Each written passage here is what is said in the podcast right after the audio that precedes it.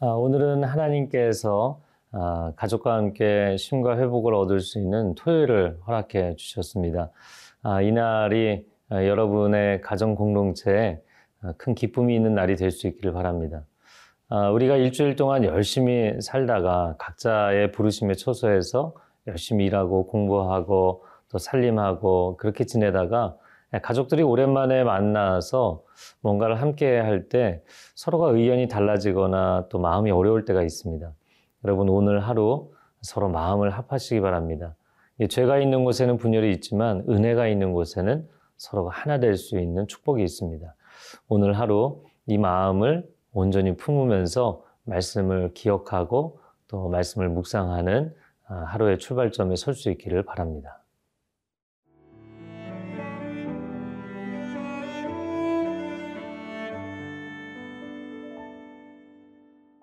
요한계시록 17장 9절에서 18절 말씀입니다. 지혜 있는 뜻이 여기 있으니 그 일곱 머리는 여자가 앉은 일곱 산이요 또 일곱 왕이라 다섯은 망하였고 하나는 있고 다른 하나는 아직 이르지 아니하였으나 이르면 반드시 잠시 동안 머무르리라 전에 있었다가 지금 없어진 짐승은 여덟째 왕이니 일곱 중에 속한 자라. 그가 멸망으로 들어가리라. 네가 보던 열 뿔은 열 왕이니 아직 나라를 얻지 못하였으나 다만 짐승과 더불어 임금처럼 한동안 권세를 받으리라. 그들이 한 뜻을 가지고 자기의 능력과 권세를 짐승에게 주더라. 그들이 어린 양과 더불어 싸우려니와 어린 양은 만주의 주시요 만왕의 왕이심으로 그들을 이기실 터이요. 또 그와 함께 있는 자들 곧 부르심을 받고 택하심을 받은 진실한 자들도 이기리로다. 또 천사가 내게 말하되 내가 본 바 음녀가 앉아 있는 물은 백성과 무리와 열국과 방언들이니라. 내가 본바 이 열불과 짐승은 음녀를 미워하여 망하게 하고 벌거벗게 하고 그의 살을 먹고 불로 아주 사르리라. 이는 하나님이 자기 뜻대로 할 마음을 그들에게 주사 한 뜻을 이루게 하시고 그들의 나라를 그 짐승에게 주게 하시되 하나님의 말씀이 응하기까지 하심이라. 또 내가 본 그 여자는 땅의 왕들을 다스리는 큰 성이라 하더라. 오늘 본문의 첫 번째 부분입니다. 아, 계시록 17장의 전반부에 큰 음녀가 등장을 하고 후반부에 그 큰 음녀의 비밀에 대해서 계속해서 이야기를 하고 있습니다. 자, 9절 말씀해 보면 지혜 있는 뜻이 여기 있으니 그 일곱 머리는 여자가 앉은 일곱 산이다. 자, 일곱 머리는 일곱 산이다. 일곱이라는 것은 완전수이죠. 아, 그래서 거룩한 숫자이고 하나님의 숫자입니다. 그런데 오히려 세상 권세를 갖고 있는 큰 바벨론, 큰 음녀가 일곱 머리, 일곱 멸류관을 갖고 있다는 것이죠. 이것은 어떻게 보면 하나님의 거룩을 모방하는 참남함입니다. 그런데 그 일곱 머리라는 것이 실제로는 무엇을 의미하는 것이냐? 여기에 지혜의 뜻이 있다고 이야기를 하면서 일곱 산이다라고 표현을 했습니다. 일곱 산이라고 하면 우리로서는 뭐 일곱 개의 큰 봉우리 어디를 이야기하는 것인가 이런 생각을 할 것입니다. 아, 그런데 이 서신을 읽고 있는 당대의 사람들은 일곱 산 그러면 아하 그러고 딱 떠오르는 장소가 있는 것이죠. 아, 당시에 로마 제국의 심장이라고 이야기할 수 있는 이탈리아 반도의 로마 도시 로마가 일곱 개의 언덕 내지는 일곱 개의 산 위에 세워진 도시였기 때문이죠. 아, 그러므로 바로 로마를 이야기하는 것입니다. 이 큰 음녀의 정체는 로마 제국이다라는 것을 명시적으로 이야기를 해준 것입니다. 그런데 지금 유배지에서 말하자면 어, 정치범으로 제국의 위협 음, 요소가 되는 그런 인물로 어, 잡혀온 사도 요한이 이런 위험한 이야기를 서신에 쓴다면 그럼 검열에 걸리겠죠. 그러니까 참 재밌게도 10절에 9절에 명시적으로 이야기를 해놓고 10절에 다시 좀 아, 모호한 이야기를 합니다. 또 일곱 왕이다. 일곱 산이자 일곱 왕이다. 이렇게 표현을 했습니다. 아, 일곱 왕이다. 7이라는 숫자는 완전수이자 전체를 의미하는 숫자이죠. 그러니까 영적인 의미로 놓고 보면 또 역사적으로 로마의 모든 왕들, 그 통치자들이 하나님을 대적하는 세력에 서 있는 것을 이야기하는 것이죠.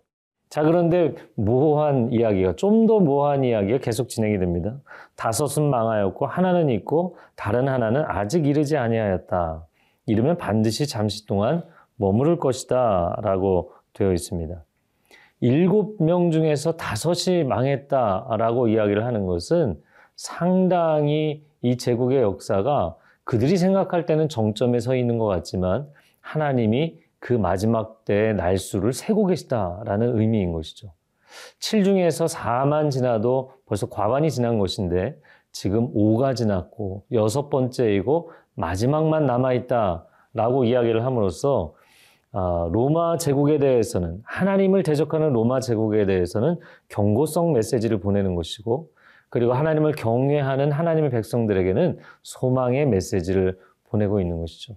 우리 세상 한가운데 살 때, 야, 이 세상이 너무나 강력해 보이기 때문에 끝나지 않을 것 같고 마치 정점에 있는 것 같죠. 그러나 인류 역사를 잘 보십시오. 하나님의 마지막 구원의 카드인 아들을 보내셨습니다. 아들을 보내신 지 벌써 2000년이 지났습니다. 하나님 오래 참고 기다리고 계십니다. 지구 전 지구적인 기후의 변화 그리고 곳곳에서 기근과 지진과 전쟁의 소문들이 들리고 있습니다. 하나님이 역사를 완성하시는 시점은 시시각각 마지막 완성의 때를 기다리고 있는 것이죠. 자, 11절에 전에 있었다가 지금 없어진 짐승은 여덟째 왕이니 일곱 중에 속한 자라. 이것도 또 아리송한 이야기입니다. 왜냐하면 여덟째 왕은 전에 있었다가 없어졌다가 다시 나타나는데 다시 나타나서 멸망으로 들어갈 것인데 또 그 사람은 전에 있었다고 해놓고 어, 여덟 번째라고 얘기하고 일곱 중에 속한 자다. 아, 당시에 그 1세기 말엽에 아, 로마 제국 전역에서 아, 네로 환생설이라는 것이 크게 사람들에게 알려져 있었습니다. 네로가 그는 거의 뭐 미친 황제였죠. 그가 죽었지만 다시 살아나서 어, 그 놀라운 공포 정치, 사람들을 두렵게 하는 정치를 다시 펼칠 것이다. 이런 환생설이 있었던 것이죠. 그런데 바로 사도 요한을 반모섬에 유배시킨 도미티안 황제가 네로의 환생한 인물이다라고 역사적으로는 보았던 것이죠. 자, 그러나 도미티안이 정말 많은 크리스찬들을 박해하고 순교시켰는데 칼을 쓰는 자는 칼로 망합니다. 도미티안이 공포 정치를 하다가 그 자신이 암살을 당해서 죽게 되죠. 여러분 오늘 하루 우리는 칼을 쓰는 자가 아니라 화평케 하는 자가 되어야 될 것입니다. 사랑을 나누고 공동체를 건강하게 세우는 사람이 되십시오. 사랑은 은근히 우리 안에 들어와서 서로 주도권 다툼, 세력 다툼을 하게 합니다. 오늘 토요일 아, 여러분 일터 공동체 또 가정 공동체 함께 할때 아, 화평케 하는 하나님의 사람으로 서시기를 주님의 이름으로 축복합니다.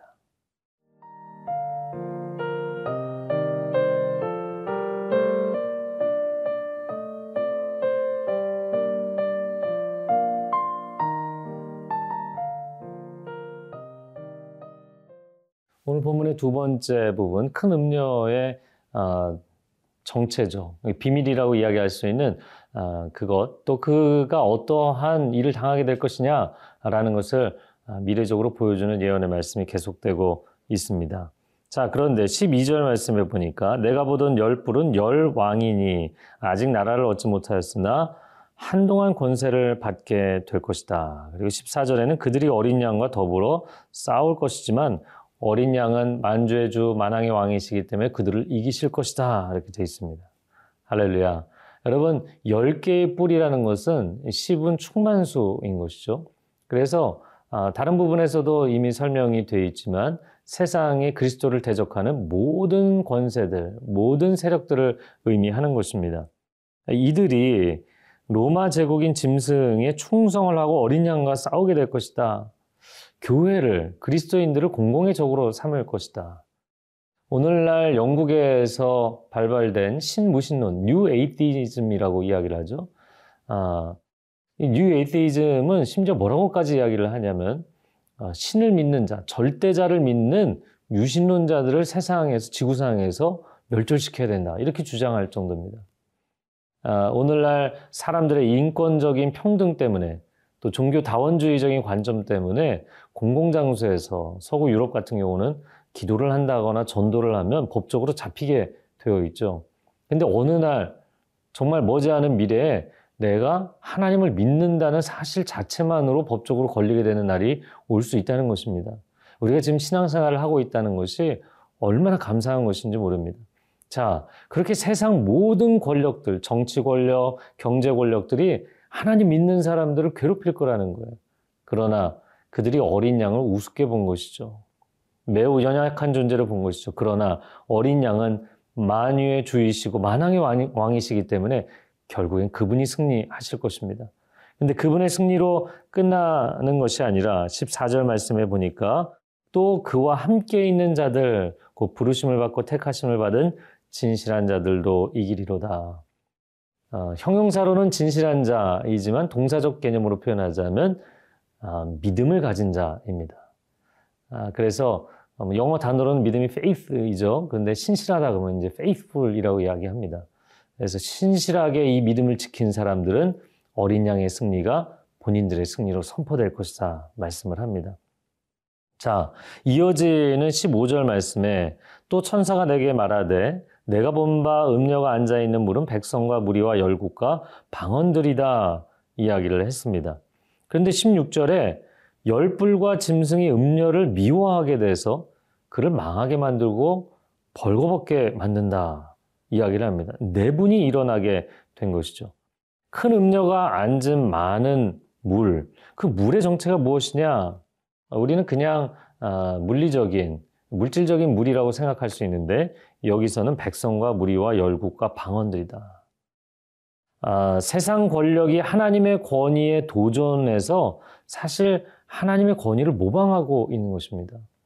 계시록 7장에 우리가 천상의 환상을 보았죠. 계시록 7장의 전반부에는 14만 4천 명이 나오고 계시록 7장의 후반부에서는 어, 내가 천상을 바라보니까 아무라도 능히 셀 수 없는 각 족속과 백성과 방언 가운데 어, 보좌 앞에 모인 아무라도 능히 셀 수 없는 수많은 사람들이 하나님을 찬양합니다.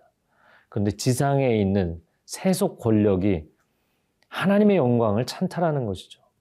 하나님이 받으셔야 되는 영광의 자리를 자기가 모방하는 것입니다. 그러면서 그 수많은 백성과 무리와 열국과 방언들을 자기가 다스리겠다고 하는 거예요. 그러다가 결국에는 그 열불과 짐승이 음녀와 서로 갈등을 일으키면서 자멸하게 되는 모습을 보입니다. 아, 이것을 통해서 우리가 알 수 있는 것은 여러분 반드시 세상 권력은 분열되게 되어 있습니다. 악이 끼어 있으면 결코 온전한 하나의 합을 이룰 수 없습니다. 그러나 그리스도의 은혜가 우리 안에 머문다면 우리는 서로 용납하고 용서하고 하나 되고 회복할 수 있는 것이죠. 아, 믿지 않는 하나님의 사람들과 멍해를 함께 하지 말라 말씀하셨지만 여러분 믿음의 공동체, 가정을 지키고 교회를 지키는 데 있어서는 정말 우리의 생명을 다해 최선을 다해 그 하나됨을 지켜가는 하루가 되시기를 바랍니다. 함께 기도하겠습니다. 사랑하는 주님 감사합니다. 우리가 이 땅에 거하면서 하나님 사랑하는 공동체 안에 머문다는 것이 얼마나 감사한지요. 아, 세상은 분열되고 갈라지고 서로가 주도권을 가지려고 다툼하지만 하나님 우리 가정이 천국을 경험하는 가정이 될 수 있기를 원합니다. 우리가 섬기는 교회가 천국을 체험하는 천국의 은혜가 넘치는 교회 되기를 원합니다.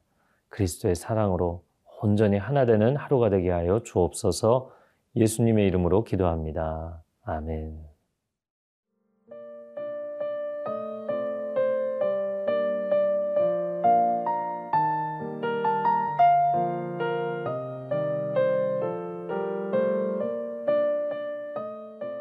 이 프로그램은 시청자 여러분의 소중한 후원으로 제작됩니다.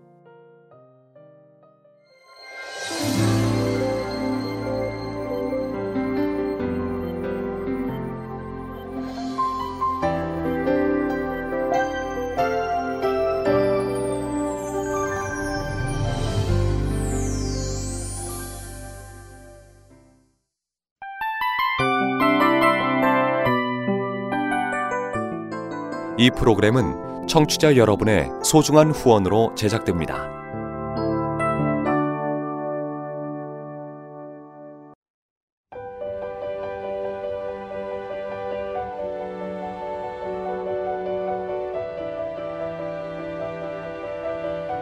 세상에는 수많은 교회들이 있지만 더 깊이 있는 말씀 강해를 찾기 위해 크기로만 교회를 선정하지 않습니다.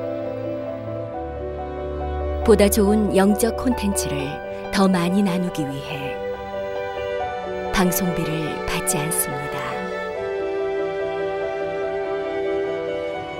1년 365일 복음만 전하고 싶어서 우리는 광고를 하지 않습니다.